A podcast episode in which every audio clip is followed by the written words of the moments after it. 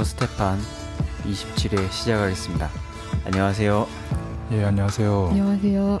예. 그저께 22일은 케네디 대통령이 암살된 지 50주년이 되는 날입니다. 잠깐 짚어봐도 좋을 것 같은데요. 예.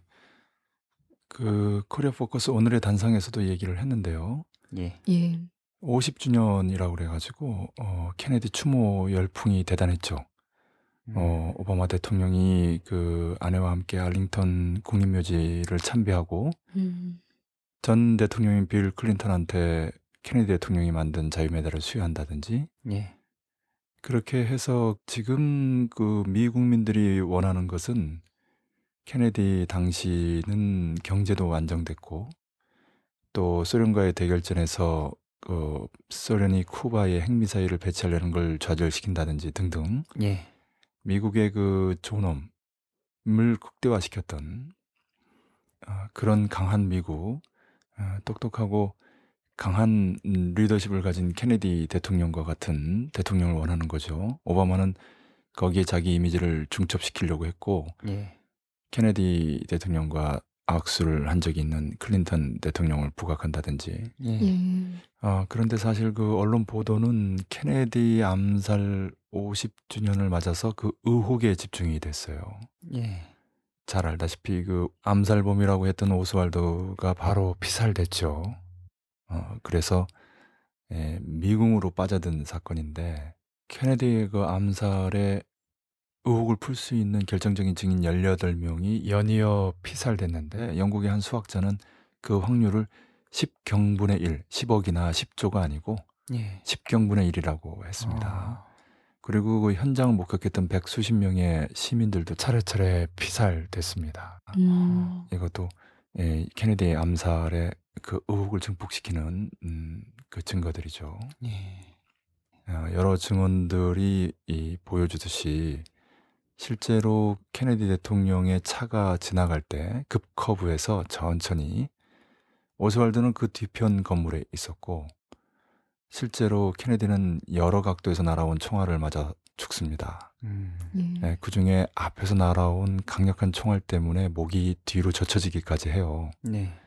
그래서 음. 케네디 대통령이 지나가는 그 앞에 펜스에서 예, 결정적인 저격이 이루어졌다라고 보는 것이 유력한 설인데 네. 이런 케네디 대통령의 암살을 누가 획책했겠는가 배후 조정이 누구냐 그것은 우리가 상식적으로 가장 큰 이득을 본 세력이라고 할 수 있죠. 예. 어, 뭐 사실 그 위키피디아 수준에서도 연방제도 준비 사회 FRB죠. 예, 그 개입설 이게 배후설이죠. 예. 그것은 그 케네디 대통령이 FRB에서 찍어대는 달러가 아니라 미 재무부가 보유하고 있는 은 형식, 다양한 형식의 은을 기본으로 해서 네. 예. 어, 새로운 화폐를 찍어내는 다시 말하면 미국의 화폐와 관련된 주도권을 FRB라고 하는 사설은행이 아니라 정부에서 주관하겠다면 사실 그건 정상적인 거죠. 네. 예. 이런 그 시도를 했던 링컨 대통령처럼 암살당한 겁니다. 음. FRB는 역대 의장들이 모두 유대인이고 네. 유대 자본의 기둥이죠. 음. 음, 이런 내용은 예, 유대인인 올리버 스톤 감독의 JFK라는 영화에 나오지 않죠. 예. 예. 그래서 정리하면 이번에 그 오바마라고 하는 유대 자본의 그 고위 꼭두각 씨가 나서서 케네디 대통령 암살 50주년을 떠들썩하게 기념하고 상도 네. 주고 근데 그 케네디를 누가 죽였는가 음. 아, 유대 자본이 죽였다라고 하면 예. 이번에 그 50주년 이벤트는 정말 유대 자본스러운 음. 복잡하고 음. 역이용하고 뻔뻔스러운 예. 어, 그 스타일 그대로 어, 진행된 것이 아닌가 이렇게 봅니다. 음. 예. 이거 관련해서 케네디 대통령이 이 유대 자본의 이런 것들을 암시하는 이야기를 했다라는 영상이 아, 예, 있다라고. 예, 그 들었는데요. 영상 뭐 예. 인터넷에 떠 있어요. 1961년도 육성 연설입니다. 예. 음. 어. 뭐 검색해서 금방 여러분들 들을 수 있어요. 예. For we are opposed around the world by a monolithic and ruthless conspiracy that relies primarily on covert means for expanding its sphere of influence, on infiltration instead of invasion, on subversion instead of elections, on intimidation instead of free choice, on guerrillas by night instead of armies by day. It is a system which has conscripted vast human and material resources into the building of a tightly knit, highly efficient machine that combines military, diplomatic, intelligence, economic, scientific, and political operations. Its preparations are concealed, not published. Its mistakes are buried, not headlined. Its dissenters are silenced, not praised. 유대 자본에 저항한 마지막 대통령이라고 봐도 과언이 아닙니다. 음. 뭐 레이건도 비슷한 시도를 하다가 총을 맞았다 이런 얘기도 있지만은 예. 미국 대통령이면 이제 최고의 권력의 위치죠. 예. 어, 그런 만큼 자기 한 생을 걸고 또 자기 명예를 걸고 정말 그 미국을 위하는 미국의 진정한 대통령이 되고 싶어 하는 사람도 있는 법이죠. 에, 그러나 역부족이었던 거죠. 예. 유대자본의 그 무한 질주를 저지시키는 역사가 부여한 임무라고 할까? 예, 그런 사명은 북에 의해서 수행됐죠. 예. 미국 음. 자체적으로는 안 된 거죠. 예. 오늘의 본 주제가 아니기 때문에 이 정도 하죠. 예. 예. 그럼 관례대로 코리아 반도의 전반적인 정세를 진단해 주시죠. 예, 그 한마디로 비유하면 두 개의 줄이 마치 동아줄처럼 꼬여 나가는 정세다. 음. 군사 해법이라는 줄과 외교 해법이라는 줄이 있는데 이 두 개의 줄이 동아줄처럼 새끼줄처럼 꽈배기처럼 꼬여 가지고 음. 쭉 뻗어 나가는. 그래서 현재는 어떤 줄을 마지막에 집을 것인지가 유동적인 음. 아직 정해지지 않은. 네. 음. 예, 비유해서 쉽게 말하면 이렇게 말씀드릴 수 있고요. 좀 종합적으로 코리아 반도의 전반 정세를 말씀드리면 세 개의 two track이 있다. 음. 아, two track이 세 개다라는 말입니다. 예. 예. 아, 첫 번째 two track은 북의 거창한 창조와 거창한 변혁의 two track이고요. 예. 두 번째 two track은 공개 경로와 비공개 경로의 two track이고요. 예. 예. 세 번째 two track은 군사 해법과 외교 해법의 two track입니다. 예. 우선 첫 번째 그 북의 그 거창한 창조와 거창한 변혁을 강조하는 이유는 코리아 반도 정세에서 북이 결정적이기 때문에 그렇습니다. 아, 예. 가령 2012년 12월 12일 날 지상 500km 극궤도 초전자기파 위성 탄두를 발사하면서 2003년 북미 반미 대결전이 시작되지 않았습니까? 예. 공개 경로, 비공개 경로는 open track, close track이라고 우리가 보통 얘기하는 바로 그 two track입니다. 여기서 그 비공개 경로는 가이드라인이라고 얘기할 수 있습니다. 음. 군사 해법과 외교 해법은 보통 그 채찍과 당근이라고 얘기를 많이 하는데요. 예, 그 채찍과 당근을 양쪽이 쓰고 있기 때문에 그런 의미에서 어, 좀 다릅니다. 예. 예. 한마디로 코리아 반도의 현 정세는 이 세 개의 two track이 복잡하게 얽혀 있는 음. 그래서 아직 최종적으로 결정이 이루어지지 않은 매우 유동적인 상황이다. 예. 이렇게 단마디로 말할 수 있겠습니다. 예. 세 개 two track이란 말씀이 인상적인데요. 자세히 설명 부탁드립니다. 예, 하나하나 설명드리겠습니다. 우선 첫 번째 two track인 북의 거창한 창조와 거창한 변혁은 네. 이미 누차 말씀드렸는데요. 김정은 제일비서 최고 사령관의 영상 신년사에서부터 어, 시작됩니다. 예. 아, 북에서 신년사는 한 해의 목표, 수단, 방법이 종합적으로 밝혀져 있는 설계도고 아, 전략적 구상인데요. 예. 예. 반드시 관철해야 됩니다. 그리고 반드시 관철해 왔고요.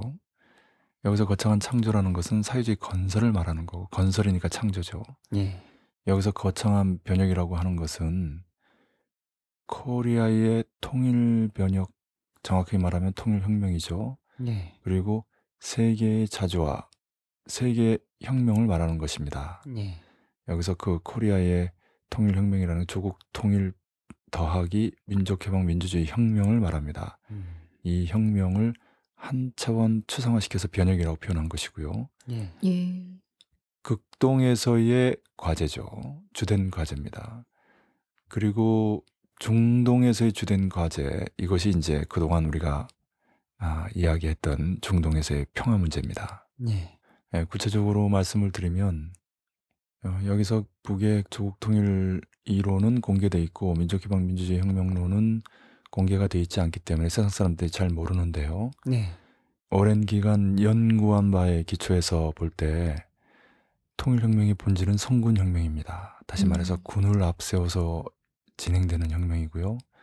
그렇기 때문에 혁명 무력을 주력군으로 하고 남북해의 민족 통일 전선을 보조 역량으로 하는 음. 혁명론입니다.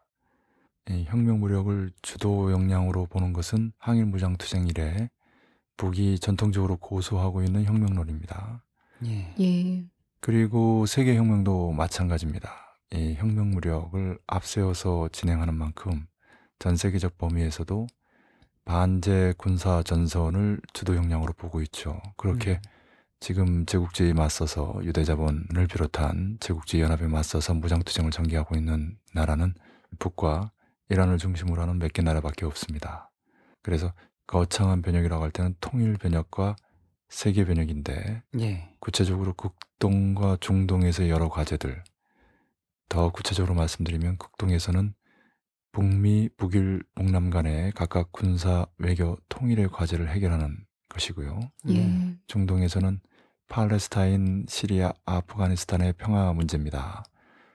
최근 P5 플러스 1 과 이란의 협상을 통해서 P5는 이제 유엔 안보리 상임이사국 5개 국가고요.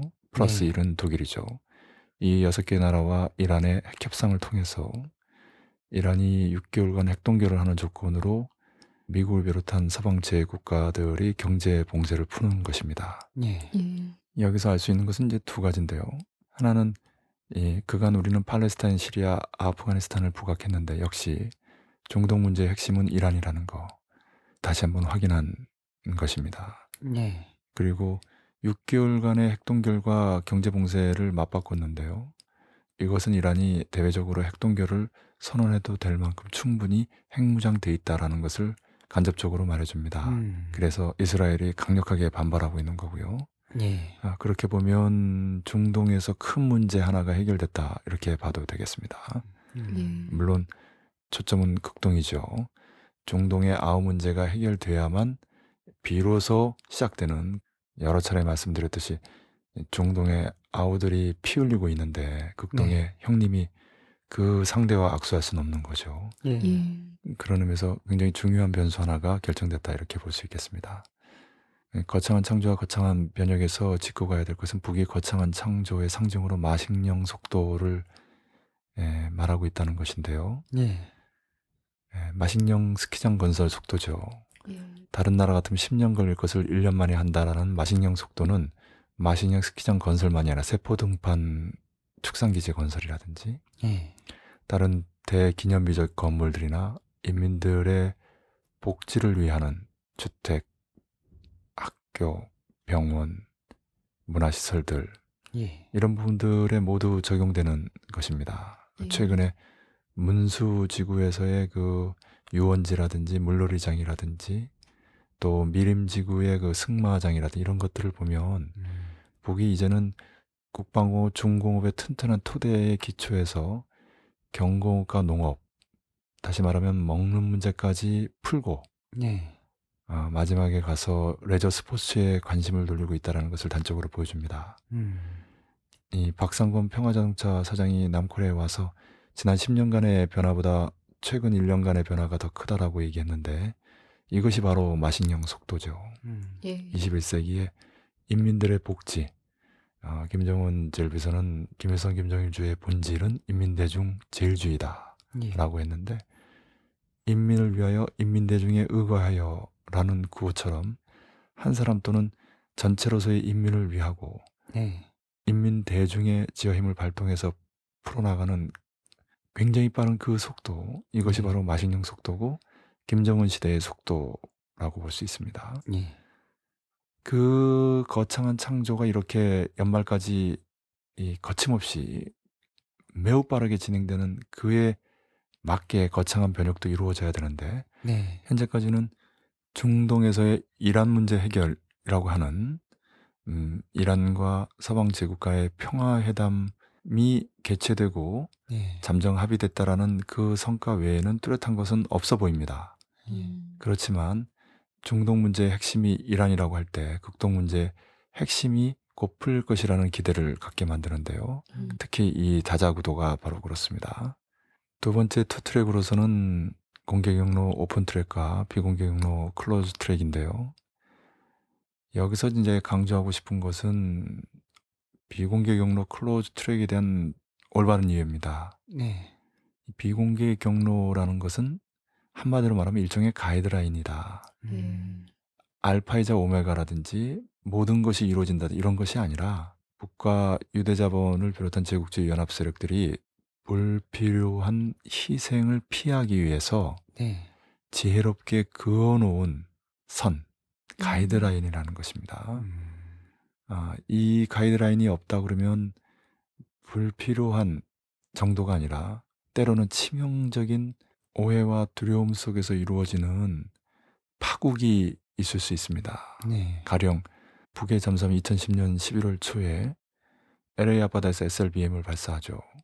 예. 이것이 비공개 경로상에서 운을 떼고 또는 바로 해명되지 않으면 미국 측에서는 오해하기 딱 좋죠. 야, 이거 북이 먼저 선제 공격하려는 거 아닌가. 네. 그러면은 이제 그 겁에 질려가지고 궁지에 몰린 쥐 고양이라도 문다고 선제 공격해야 되는 거 아닌가. 라면서 네. 버튼을 누를 수 있는 거죠. 예. 음. 그런 식으로 오해와 겁에 의해서 서로 상승작용하는 공격들이 있을 수 있어요. 이걸 막자는 음. 겁니다. 네. 제그 과거 경험의 예를 하나 들면 오히려 이해가 쉬울 것 같은데요. 예. 80년대 대학에서 이제 운동권들이 시위를 할 때 총학생의 그한그 주체가 저쪽 경찰서 오고 연락을 합니다. 아. 음. 오늘은 그 A 지점까지 갈 거다.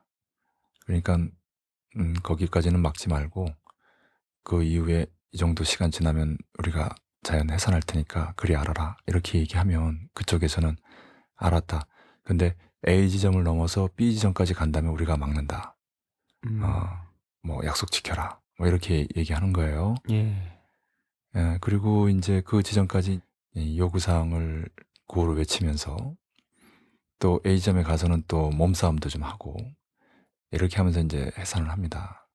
그런데 만약에 일부가 그 통제를 벗어나서 좀 심하게 해가지고 저쪽 뭐 그 저지선을 뚫으려고 예, 오버를 한다든지 예. 음. 예, 이렇게 되면 이제 경찰이 예, 뭐 잡아라 뭐 또는 최루탄을 쏜다든지 음. 예, 어떤 폭력적인 행동으로 보복을 하죠. 네. 또 반대로 경찰이 오버해가지고 A까지 가기로 했는데 도중에 막는다든지 이러면 이쪽 학생들이 또 이 보복적인 강력한 행동을 취하죠. 네. 근데 사실 음. 이렇게 하게 되면 학생들과 경찰들의 야, 불필요한 희생이 있어요. 사실 경찰이라고 해봐야 전경 그 학생들이 군복을 입은 것밖에 더 됩니까? 네. 개인적으로는 불쌍한 사람들이죠. 음. 또 저쪽 경찰도 전경도 뭐 학생들이 뭐 한 달이 걸치면 가족이거나 그런 거거든요. 네. 음. 네. 그러니까 이제 이런 가이드라인이 그어지는 겁니다. 비공개적으로. 뭐 그러다가 이제 총학생장을 불시에 잡았다. 이런 경우에는 이제 학생들이 바로 보복으로 아, 물리적 타격을 가하는데 보통 그 파출소들을 착격합니다. 네. 저도 했어요. 음. 어.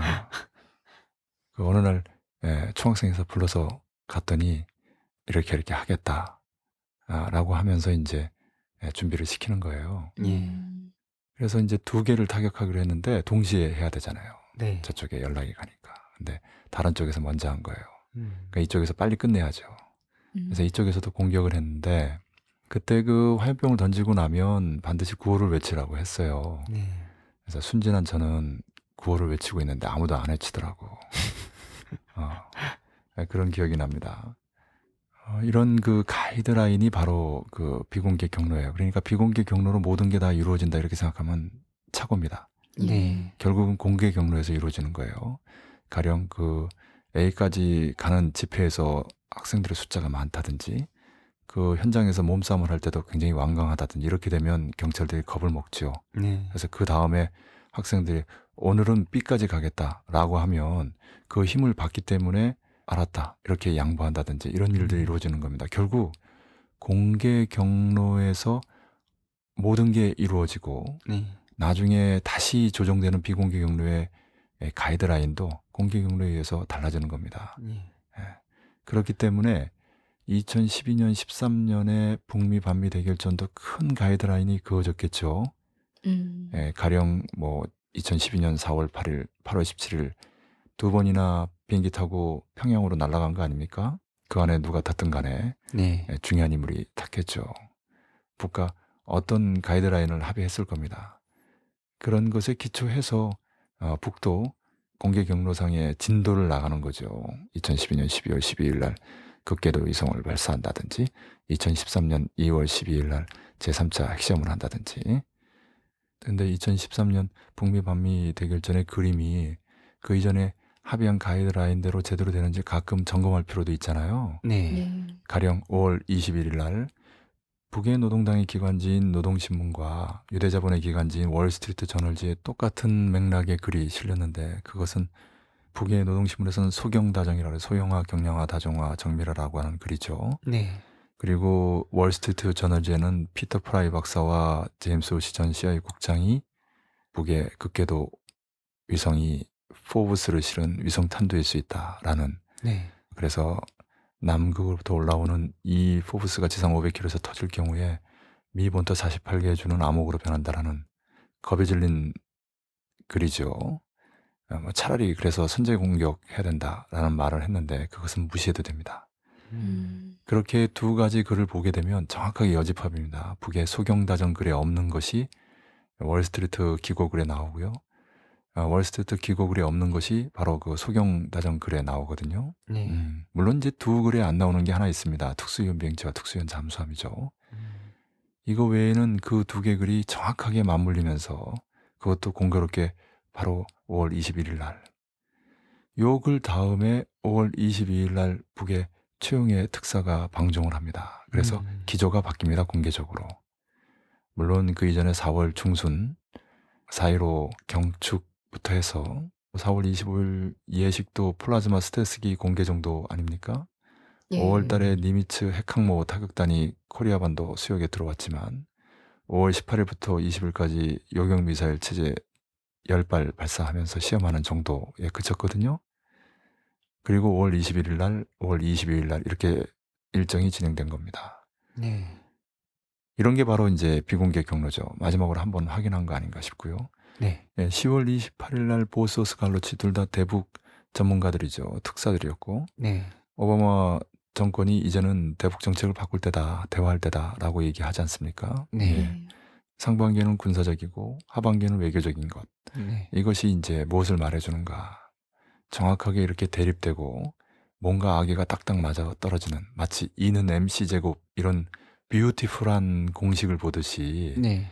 아, 어떤 잘 짜여진 기획이나 작전을 보는 것과 같은 그런 현상들은 비공개 경로와 결코 무관하지 않습니다. 음. 예. 예. 그러나 비공개 경로라는 것은 가이드라인일 뿐인 것이고 실제로 일은 공개 경로상에서 군사적이고 외교적인 대결을 통해서 이루어진다. 네. 얼마나 역량이 강하고 역할이 높았는가에 따라서 어, 힘이 세고 어, 지혜롭게 풀었는가에 따라서 달라지는 거죠. 예, 그 최종 결산을 이제 우리가 눈앞에 두고 있다는 겁니다. 네. 예. 실제로 해법은 두 가지밖에 없습니다. 군사 아니면 외교, 음. 힘으로 아니면 말 이거지요. 전자가 전쟁이고 후자가 협상이죠. 전쟁이 벌어지거나 협상이 이루어지거나 둘 중에 하나라는 얘기입니다. 지금 2012년 말부터 2013년에 진행되고 있는 북미 반미 전면 대결전에서 군사 해법이냐 외교 해법이냐 전쟁이냐 회담이냐 이 두 가지 갈림길에 있는 겁니다. 마지막에 어느 해법 어느 줄을 잡아 당길 것인지는 결국 북의 결심에 달려 있다. 왜냐하면 2012년 13년 북미 반미 대결전의 시작도 북이 했지만 네. 요구사항을 갖고 있는 게 북이기 때문입니다. 음. 예. 극동과 중동의 문제를 해결해야 되겠다라고 하는 자주적인 과제를 설정해 두고 그의 맞상대인 유대자본을 던 제국주의 연합과 전면전을 펼치고 있는 것이거든요. 네. 이것이 전쟁까지 갈 것인지 아니면 극적인 회담으로 타결될 것인지에 대한 결심은 북이 하고요. 그에 맞춰서 유대자본을 던 제국주의 연합 세력이 응대할 수밖에 없는 그런 형국입니다. 물론 외교적인 회담으로 가기 전에 군사적인 대치 상태에서 최대한의 기싸움을 벌이죠. 예. 음. 그래서 10월 달에 조지 워싱턴 호를 비롯한 미 핵항모 타격단이 코리아 반도 수역에 들어온 것이고 동해, 남해, 심지어 서해까지 진입한 거 아닙니까? 그게 12일인데 네. 어쨌든 사망 날짜로 드러난 13일 이 13일에 구잠함이 피침을 당한 거죠. 음. 두 가지 중에 하나일 거라고 봅니다. 아, 이미 말씀드렸습니다만은 잠수함의 공격이든 그 잠수함을 공격하기 위한 북의 폭래의 파장에 의해서 자기 희생적인 어떤 피해든 간에 그런 충돌이 벌어진 거죠. 그렇게 해서 음. 수십 명이 죽고 그에 못지않게 미국 측도 피해를 받았을 거라고 보는데요. 그렇지 않으면 네. 북의 예, 구잠함 해병들을 동해 용사라고 부르면서 영웅칭호를 음. 주고 그 자녀들을 혁명 유자녀 학원에 보내고 온갖 표창과 뭐 노동신문 특집이라든지 이런 가장 높은 수준의 아 그리고 애국 열사령에 못지않은 묘역을 조성하고 김정은 최고사령관이 묘주가 된다든지 네. 이런 유례 없는 평가를 할 리가 없지요. 단순한 훈련 중의 사고라든지 뭐 일방적으로 참패를 당했다든지 하면 예, 이렇게 부각할 리가 없지 않습니까? 네. 예, 그것은 그 비공개적으로 다시 말하면 보이지 않는 전투가 진행됐고 그 전투의 결과를 일일이 공개할 수 없는 조건에서 간접적으로 시사하는 거죠. 네. 왜 그런 시사가 필요하냐면 다시 말하면 비공개 경로상에 이루어지는 일들을 노출시키거나 아까 5월 21일 같은 경우죠. 또는 이렇게 비공개적으로 진행됐던 보이지 않는 전투의 결과를 시사하는 이유는 네. 바로 북의 군대와 인민들의 사기. 에, 전쟁론의 대가가 이렇게 말했지 않습니까? 상대가 겁을 먹으면 전쟁은 절반은 이긴 거나 다름없다. 이 말 사실이거든요. 수많은 동서고금의 전투가 말해줍니다. 음. 아, 그리고 남측의 민중들은 어마어마한 그 보수 언론의 왜곡 속에서 네. 미국과 남측의 군사력과 경제력이 압도적인 우위에 있기 때문에 전쟁은 무조건 이긴다. 이렇게 세뇌되어 왔거든요. 예. 예, 그러니까 미국과 남측 심지어 일본까지 가세하는 북침 합동 군사 연습이 벌어진다 그러면 공포에 떠는 거죠. 음. 어, 그런데 그렇지 않다라는 네. 실상을 보여줄 필요가 있죠. 네. 그것을 아주 간명하고 어, 인상적으로 보여주는 방식입니다. 음. 2010년 3월 달에 백령도 섬군으로 청소한다든지 그해 11월 달에 연평도 전자폭격전을 벌린다든지 네. 어제가 바로 그 3주년 되는 날인데요. 예.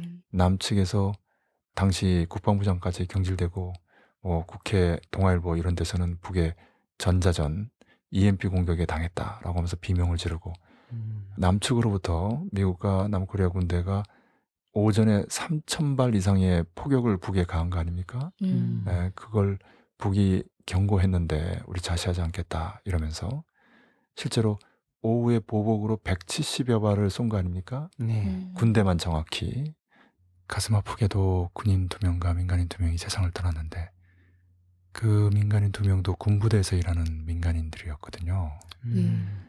아, 그간 북의 경고를 예, 제대로 새겨듣지 못했기 때문에 생긴 음, 불행한 일입니다. 예. 어, 그런 그 과정을 통해서 남측의 민중들이 어, 뭔가 다르다.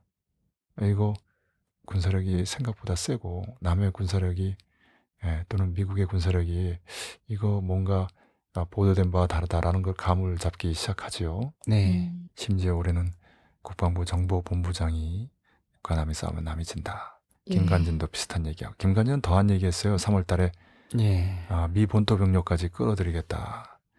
예, 남측 군대에다가 주남 미군, 주일 미군 다 합쳐도 안 된다. 괌도 네. 하와이 아시아 태평양 무력 동원해도 안 된다는 얘기 아닙니까? 예. 3월 말에 나토 사무총장은 나토도 결합하겠다. 음. 음, 미 본토 무력 가지고 안 된다는 얘기거든요. 이런 정도 급의 사람들이 말을 허투루 하진 않겠죠. 속내를 음. 드러낸 겁니다. 예. 네. 그게 현실이고요. 우리가 누차 얘기했던 바입니다. 정리하면 그 세 가지 트랙에서 강조하고 싶은 거는 비공개 경로, close track이라는 것은 가이드라인이고 그럼에도 불구하고 그것이 가끔 노출되는 이유는 사기 때문에 그런 것이다. 라고 네. 말씀드릴 수 있겠습니다. 예, 끝으로 그 군사해법하고 외교해법에서 하나씩만 강조하면요. 군사해법에서 가장 중요한 결정적인 전략적 무기가 잠수함이라는 게 이번 하반기를 통해 다시 한번 확인됐습니다. 음. 예. 그간 그 2010년 3월 달에 북은 백령도 섬군으로 청소하고 또 11월 달에 연평도 전자포격전으로 서해 부분에서 위협적인 요소들을 제거했다라고 볼 수 있습니다. 예.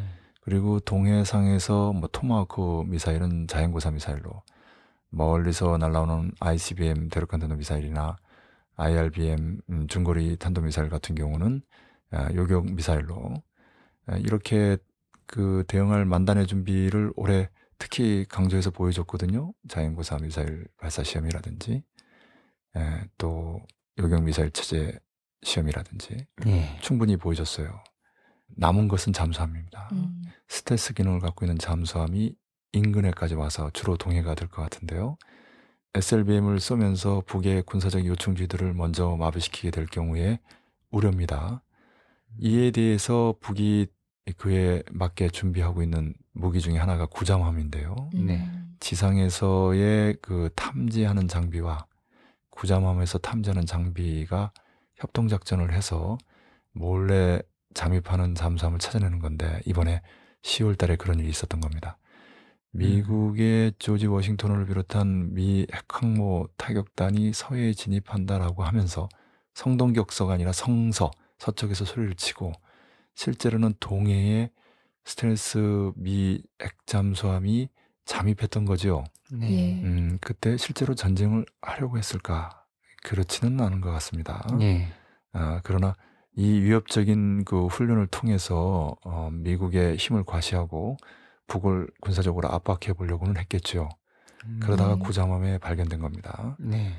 그래서 잠수함이 구잠함을 먼저 공격했든지 아니면 구잠함이 폭내를 터트려서 잠수함에게 타격을 주고 그런데 이 잠수함이 굉장히 가까이 있어서 그 폭내의 그 파장이 구잠함을 타격하는 네. 그거는 구잠함이 폭내를 터트릴 때 이미 스스로 압니다. 음. 아, 그러니까 이것은 매우 자기 희생적인 모습이죠. 네.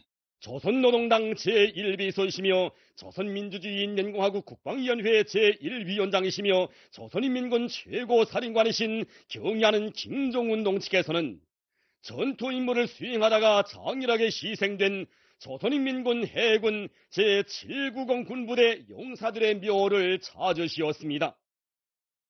경의하는 최고 사령관 동 측에서는 여기에 누워있는 용사들은 모두 자신의 전후 동지들이라고 하시면서 앞으로 최고 살인관과 함께 위대한 대원수님들의 평생 염원을 풀어야 할 그들이 다시는 돌아오지 못할 길을 떠났지만 전사는 저국의 명령을 어떻게 집행해야 하는가를 감 높은 희생으로 보여주었다고 말씀하시었습니다. 예, 북이 최고 사령관의 이름으로 묘역을 만들고 그리고 최고의 평가를 할 만한 그런 영웅적인 희생들이라고 할 수 있죠. 북의 예. 입장에서는. 예. 이게 바로 이 하반기의 가장 중요한 군사적 대결이었다라고 볼 수 있겠습니다. 11월 말 12월 달에 아직 시간이 남긴 했지만 어, 보기에 이미 군사적인 대결은 이때 결판이 났다라고 할 수 있겠습니다.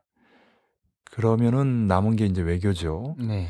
여기서 하나 주목할 것은 2009년에 그 대결 때 외교 해법의 실마리를 푼 것이 두 여기자의 그 월북이었습니다. 음. 네. 왜 갑자기 두 여기자가 두만강을 넘어서 북에 들어가 스스로 인질이 되겠어요. 음. 나중에 클린턴이 구출하는 모양을 갖추기 위해서 그런 거 아닙니까? 네. 이번에는 메릴 류먼이라 폴 류먼이 아닙니다.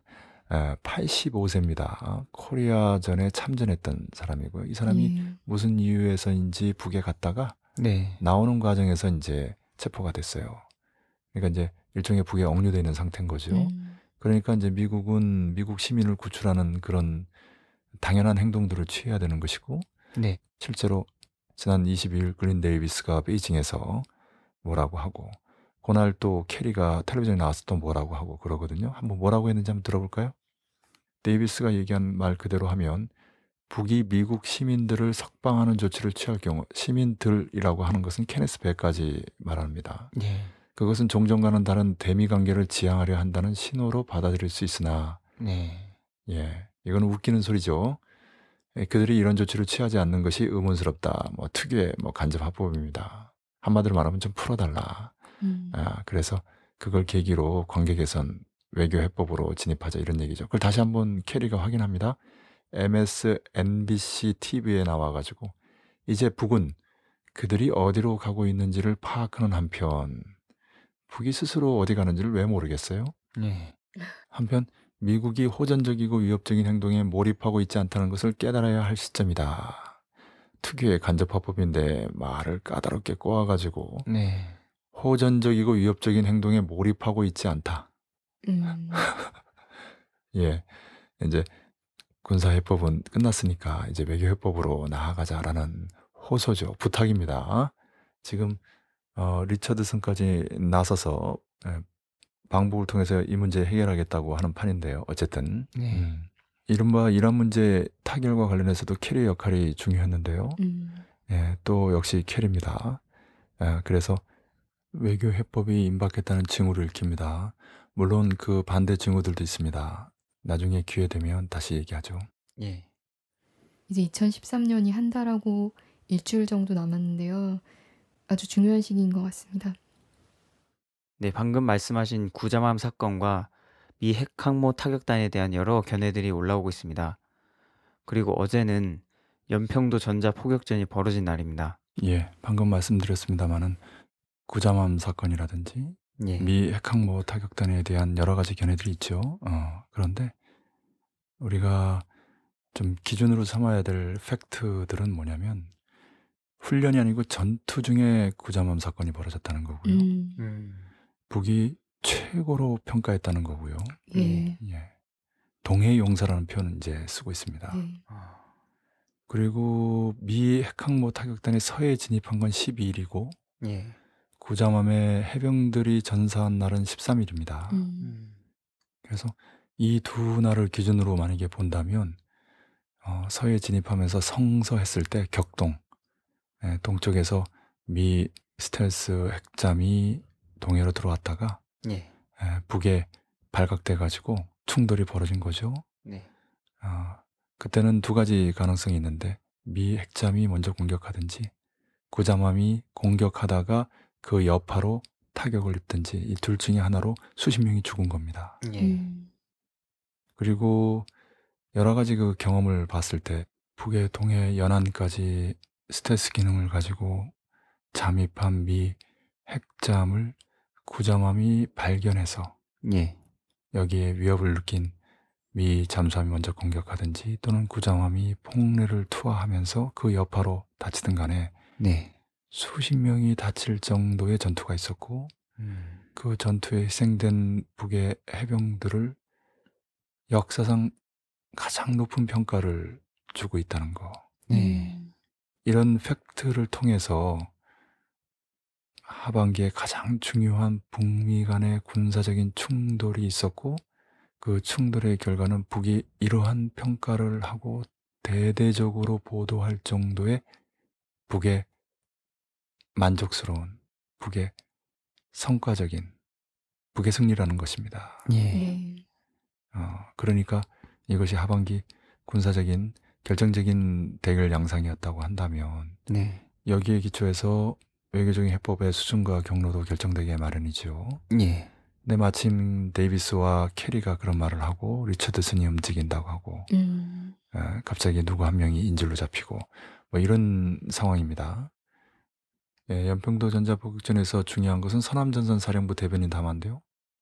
지난해는 지능 수치가 이미가 바이틴 이명박 욕도여서 그렇다 치더라도 박근혜와 그 패당이 노는 꼴을 보니 역시 그놈이 그놈이다. 박근혜와 그 패당은 연평도 포격전에서 당한 수치스러운 패전에서 뼈저린 교훈을 찾아야 한다. 괴뢰들이 또다시 도발을 걸어온다면 그 기회를 절대로 놓치지 않겠다는 것이 서남 전선군 장병들을 포함한 우리 천만 군민의 틀림없는 의지이고 결심이다. 3년 전에는 보복의 불세례가 연평도에 국한되었지만 이번에는 청와대를 비롯한 괴뢰들의 모든 본거지가 타격 대상에 속하게 될 것이다. 무모한 도발이 재발된다면 연평도 불바다가 통일대전 불바다로 이어지게 된다. 음. 청와대를 비롯한 모든 본거지를 타격하겠다.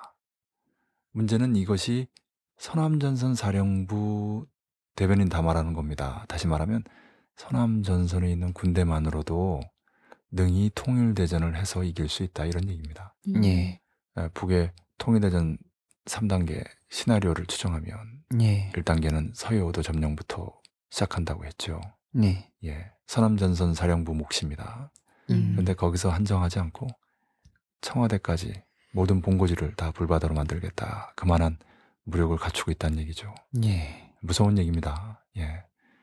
하나 그 흥미로운 것은 예, 연평도 사건 났을 때는 북에도 일정한 피해가 있다라는 얘기가 간접적으로 보도에 흘러나왔는데 네. 이번에 사령부에서는 북이 단 한 명의 피해도 없었다라는 대목을 강조하고 있어요. 음. 구자맘 사건 때문에 에, 그 보다 이런 표현들을 부각하고 있는 것이 아닌가 생각이 됩니다. 네. 구자맘 사건 정말 중요합니다. 다시 말씀드립니다만은 결국 잠수함이 에, 북미 군사 대결전에 가장 중요한 전략적 무기라는 것이 이번에 확인됐고요. 예. 미국의 그러한 공격이 무용지물로 되는 순간 더 이상 북과 대결할 의지도 여력도 없어지는 것이거든요. 네. 음, 그렇기 때문에 연말까지 한 달여가 남긴 했습니다만은 정말로 겨울 전쟁을 북과 미국이 벌이려고 하는 것이 아닌 이상 네. 외교 해법으로 들어갈 때고요. 그 모양은 이란처럼 다자 구도 속에서 매우 신속하게 이루어지지 않겠는가 이렇게 보입니다. 네. 예. 다시 정리하면 코리아 반도 정세는 여전히 매우 유동적이고 네. 군사 해법이냐 외교 해법이냐 최종 결심은 북이 하기에 달려 있지만 최근에 데이비스와 케리의 발언이라든지 이란 관련 타결이라든지 이것을 볼 때 하반기의 군사적인 대결의 초점은 미 핵항모 타격단과 미 핵잠의 그 양동 작전에서 북의 구잠함의 반타격에 의해서 어, 정리가 되는 이것이 결정적인 군사적 대결 양상이었다고 하면 이제는 외교 해법이 본격적으로 시작될 때다라고 말할 수 있고요. 예. 그렇지 않고 여전히 유동적인 상황이라고 한다면 겨울 전쟁에 대비해야 될 때입니다. 음. 예. 일본의 집단적 자위권에 대해서 미국이 이를 인정한다든지 박근혜 정부가 이에 사실상 동의를 한다든지 하는 것에 대해 어떻게 봐야 하겠는지요? 집단적 자위권은 일본이 보통 국가로 가는 문제가 아니라 아직도 20만의 성노예, 850만의 징병 징용 문제 예. 이런 그 코리아 식민지에 대한 사죄 배상 여전히 할 줄 모르는 일본이 드디어 군국주의를 완전히 부활시킬 수 있는 길로 접어들었다는 문제입니다. 예. 미국은 pivot to Asia 전략에서 아시아 중심축 전략이죠. 네. 자신의 힘이 모자라니까 이제는 군사력에서나 경제력에서나 북과 중국, 러시아에 밀리기 때문에 그 격차를 일본의 재무장으로 메꿔보려고 하는 겁니다. 음.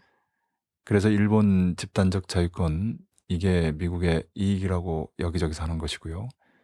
10월 2일 캐리의 발언에 이어서 최근 케네디 주일미 대사가 비슷하게 발언했죠. 남측의 박근혜 정권은 미국의 시녀 정권이죠. 에, 시키는 대로 합니다. 지금 마치 박근혜 대통령이 일본에 대해서 큰 소리 치는 등 제스처를 취하는데 네.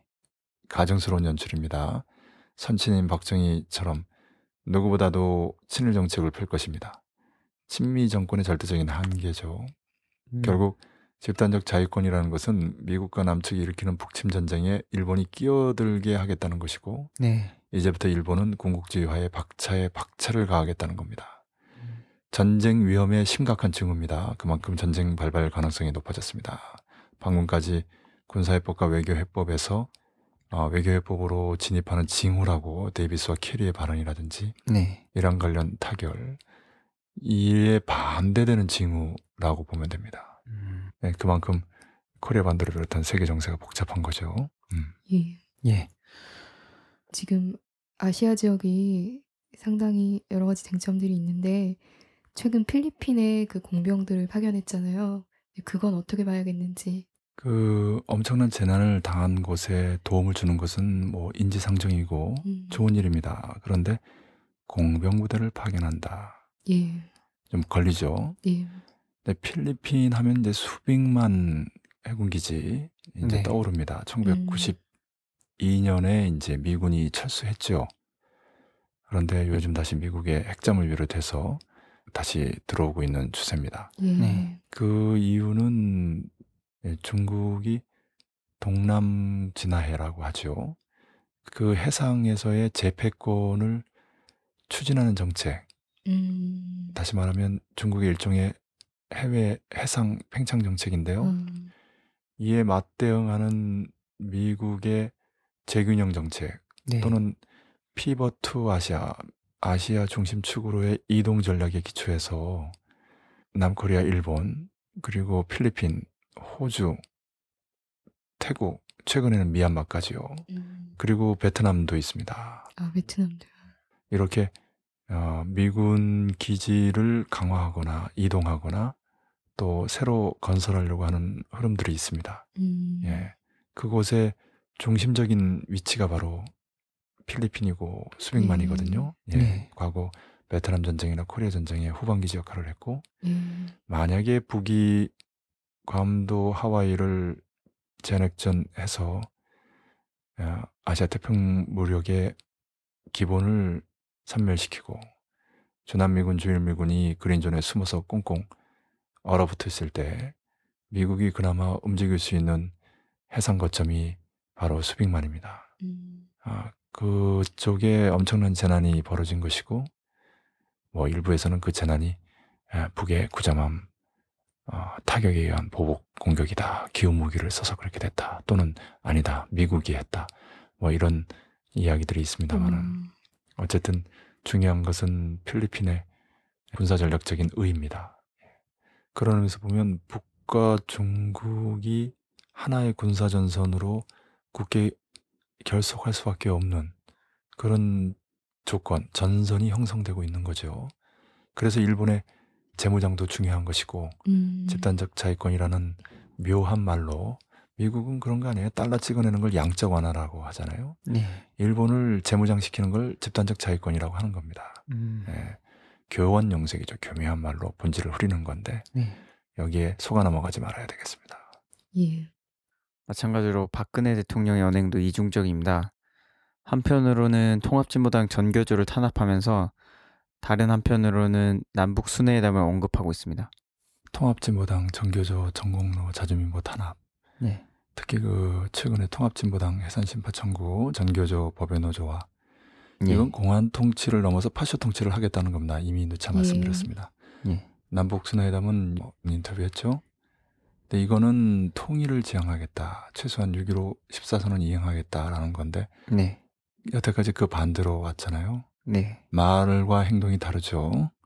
박근혜 대통령이 중국 가서 한 얘기가 있어요. 논어를 인용해 가지고 네. 미국 갔을 때 오바마가 기자회견에서 한 얘기 그걸 받아가지고 처음에는 말을 믿었는데 그 말과 행동이 다르니까 그 다음부터는 행동을 보게 된다. 말과 행동이 다른 경우에 대한 경고죠. 네. 음. 그때 딱 박근혜 대통령이 그렇게 하고 있지 않습니까? 마치 복지 공약 내걸고 그 다음에 슬그머니 취소하는 모양. 음. 말과 행동이 정반대죠.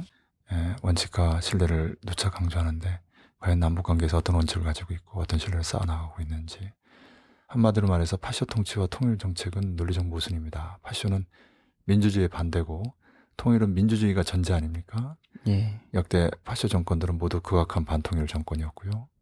민중의 민주주의를 유린하면서 민족의 자주통일을 이룩하겠다라는 것은 형용 모순 한마디로 말이 안 됩니다. 음. 예.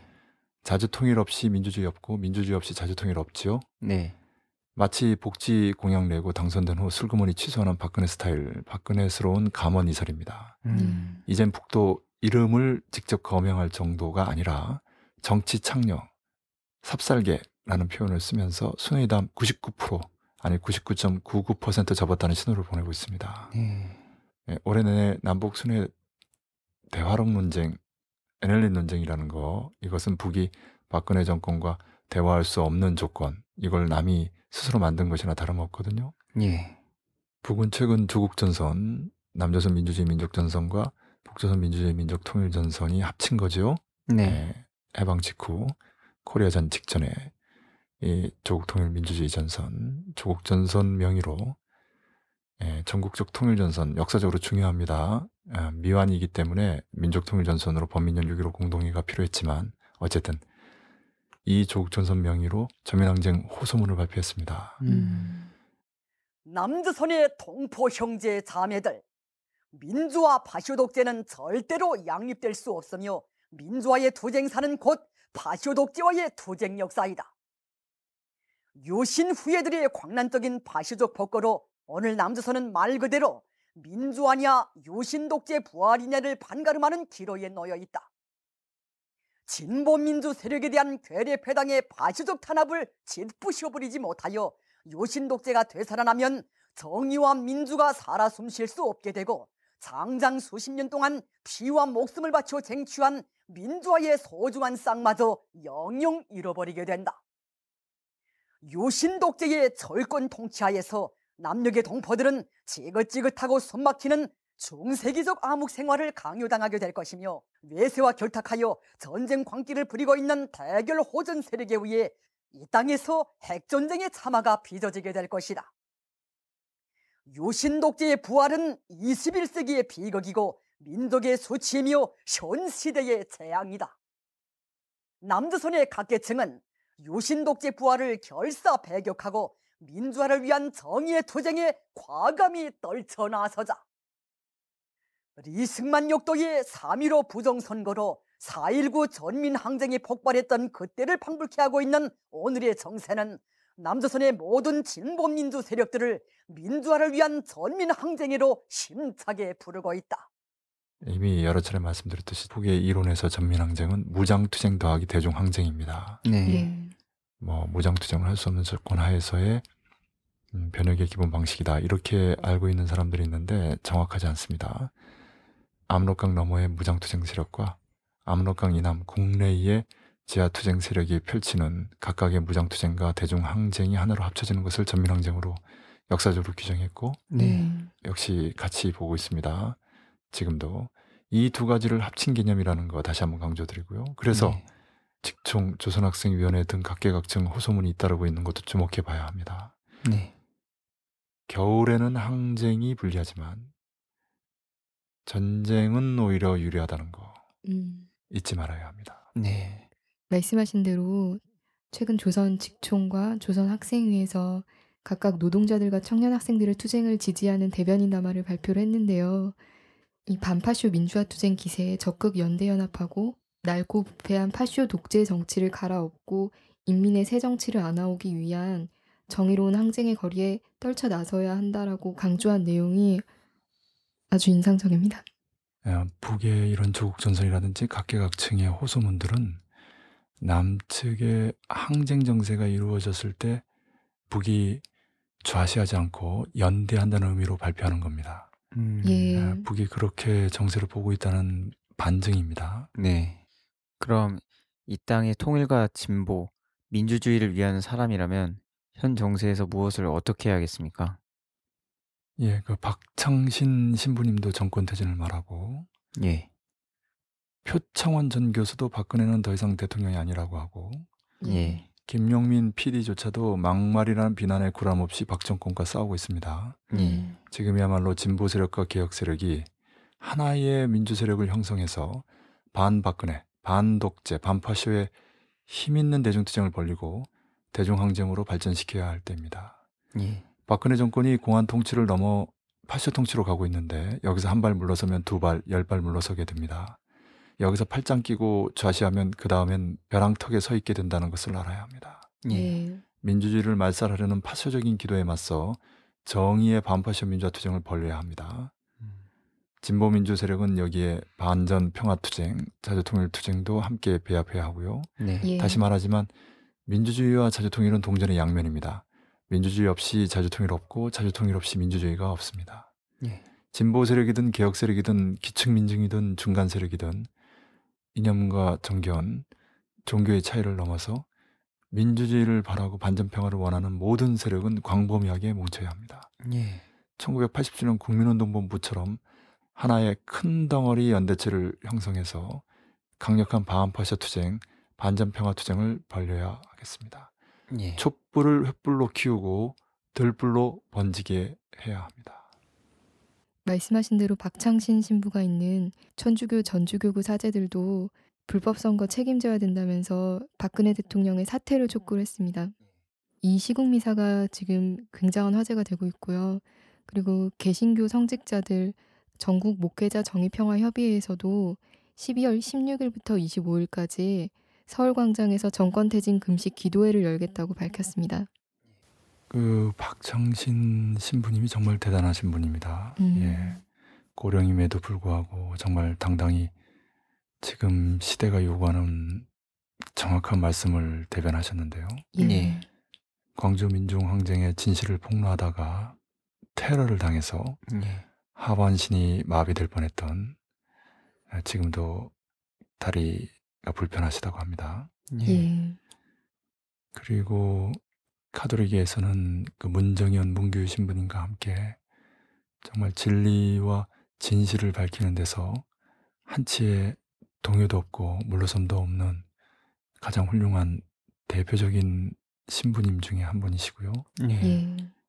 전국 목회자 정의 평화협의회 상임의장인 정태효 목사는 CBS 라디오에 나와서 천주교 정의구현 사재단은 전주교구에서 포문을 열고 확산시키는 방식이었다면 개신교는 서울 중앙에서 대표들 중심으로 시작해서 모으고 확산시키는 방향으로 진행될 것이라고 말했습니다. 아주 인상적이죠. 종교계가 나서고 있는 겁니다. 예. 이것은 남코리아의 수십 년에 걸친 반퍼쇼 민주화 투쟁의 결실이고요. 음. 그 저력이 여전히 살아있음을 단적으로 보여주는 장면이라고 하지 않을 수 없습니다. 예.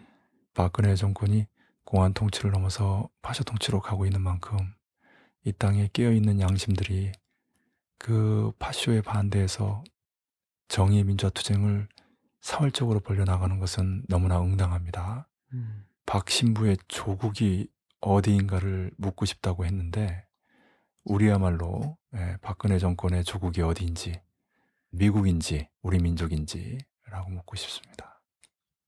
그렇죠. 이제 새누리당에서는 신부님들도 종북이라고 몰아세우면서 종북 사제들 물러가라 이렇게 또 매도를 하고 있더라고요. 정가의 보도처럼 쓰고 있죠. 예. 네, 누누이 말씀드립니다만은 진보 세력은 일본의 주구 앞잡이들을 친일, 숙미 사대 주자를 친미라고 부릅니다. 예. 예.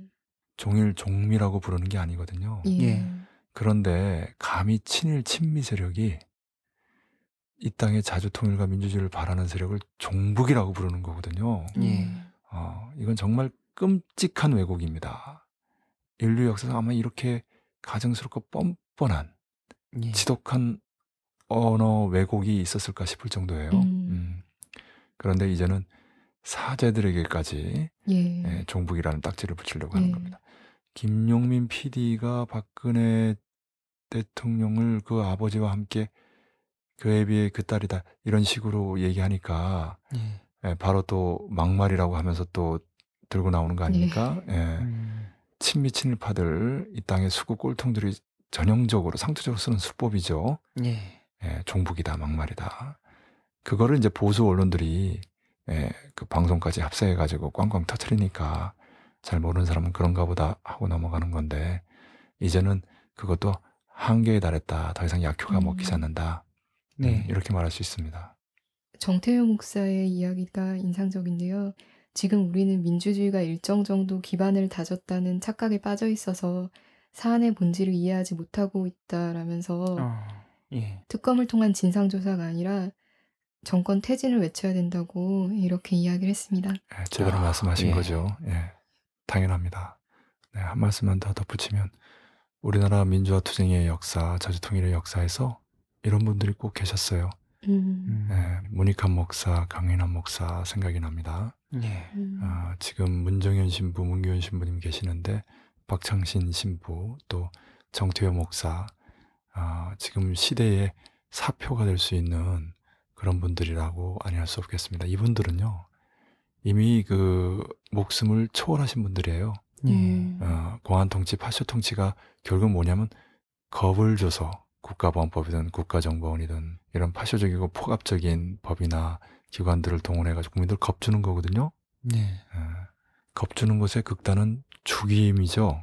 네. 어, 그래서 과거 통일애국 투사들이 민주투사들이 사형 선고를 받고 형장 이슬로 떠나고 그런데 이런 협박에 굴하지 않는 그런 분들이 계신 거예요. 예. 예, 음. 이런 분들의 모습 속에서 진보 개혁 세력들, 노동자들이, 청년들이 대우각성해서 이제는 한 사람처럼 떨쳐나설 때가 아닌가 합니다. 이 말씀처럼 박근혜 정부를 반대하는 움직임이 확대되고 있는데요. 민주당, 정의당, 안철수 의원과 시민단체 등으로 구성된 연석회의가 12일 날 첫 모임을 가졌고요. 그리고 박근혜 정권 규탄 비상시국대회 준비위원회가 19일 날 모임을 가지고 12월 7일 날 전국 집중 비상시국대회를 개최하기로 결정을 했습니다. 이날 20여 개 정도의 요구안을 작성을 했는데요. 12월 7일 수만 명이 참가하는 비상시 국대회를 열고 참가자 전원이 청와대를 향해 요구안을 전달하는 실천을 할 것이다라고 밝혔습니다. 그 아까도 말씀드렸듯이 예, 반파시오 민주화를 강령으로 내건 그런 큰 덩어리의 예, 통일전선체, 연대연합체가 필요하다. 음, 그 연대연합체의 구체적인 윤곽이 이제 드러나고 있는 것이고요. 예, 87년 요랑쟁이의 견인차 아, 기차 역할을 누가 했는가? 예. 국민운동본부죠. 예, 제야의 민통령과 제도권의 신민당이 합쳐진 조직인데 지금은 그보다 훨씬 더 예, 광범위하고 강력한 각계각층의 대중조직과 그리고 제도권 야당들이 있습니다. 예, 아, 비록 지금은 해산 심판 청구에 의해서 참으로 어려운 지경에 놓여 있지만 어쨌든 통합진보당이 있고요. 음, 통합진보당과 강령에선 별 차이가 없지만 상대적으로 우측에 있는 노동당이나 정의당이 있고요. 예, 그리고 어쨌든 백 수십 명의 국회의원을 둔 어, 민주당이 있습니다. 안철수 세력도 있고요. 음, 이 모든 세력이 힘을 합친다면 박근혜 정권을 능히 퇴진시키고 새로운 그 민주주의의 전기를 만들 수 있는데요. 다만 박근혜 정권이 통합진보당을 내란음모 사건까지 조작하면서 고립시키고 있는 조건이기 때문에 통합진보당이 함께하기가 좀 곤란한 상황이죠. 음, 어쨌든 간에 통합진보당이 설사 참여하지 않더라도 이런 제도권의 정치 세력들이 하나로 굳게 뭉치는 상층 통일전선적인 사업과 그리고 기층의 각계각층 대중 조직들이 하나로 결집하는 하층 통일전선적인 활동이 하나로 합쳐져서 예. 강력한 반 박근혜 예, 반독재 반파시오 어, 연대 연합체 통일전체를 걸성하는 것이 무엇보다도 중요하다. 그러한 조직 역량을 마련할 때 광범한 대중들의 항쟁의 둘불이 타본지는 실천 예. 투쟁도 가능하다. 이렇게 예. 말씀드릴 수 있습니다. 예, 좀 다른 얘기를 하면 검찰에서 정보원 트위터 112만 건을 발견한 게 이번 주에 또 보도가 됐잖아요. 이걸 두고 어떤 검찰 관계자가 국정원이 선거판에 사이버 삐라 112만 장을 뿌린 것이라고 이야기를 했습니다. 그러면서 이 사이버 삐라는 일반 삐라와는 달리 그것을 받은 한 사람만 읽고 끝나는 게 아니라 읽은 사람들이 팔로워 계정으로 수없이 확산된다는 게 그 특징인데요. 어떤 소셜미디어 컨설턴트도 이 정도 규모로 이뤄진 거라면 단지 문서를 생산하고 전파하는 게 아니라 이걸 얼마나 넓게 전파시킬지도 조직적으로 연구한 결과일 거라고 그런 진단을 했습니다. 예. 사이버 강국의 부정선거, 이 부끄러운, 어, 그 현실은 외국 언론에도 지금 크게 보도되고 있고요. 예. 그래서 지금 그 박 신부님이나 정 목사님이 그 목숨을 건 반포쇼 투쟁에 나서는 거 아니겠어요? 음, 아, 박근혜 정권 이제는 퇴진해야 된다. 표창원 전 교수든 김용민 피든 다 마찬가지입니다. 예. 뜻 있는 사람, 깨어 있는 사람이라고 한다면 다 같은 생각일 거고요. 거기에 이제 용기가 있느냐 이 차이가 있을 뿐입니다. 너무나 음, 아, 명백하죠. 지난 대선에서 어, 부정선거가 전 정부 기관적으로 자행됐고 예. 그렇게 해서 간발의 차이로 당선된 박근혜 대통령에게 과연 민주주의적인 정통성이 있겠는가? 음, 이것은 지나가는 초등학생을 붙들고 물어봐도 너무나 아, 이제는 너무나 분명해지는 상황이 아닐 수 없습니다. 그 아까 112만 건이라고 하셨는데 군 사이버 사령부는 2,300만 건을 지금 사이버 심리전 홍보 활동으로 이렇게 벌였습니다.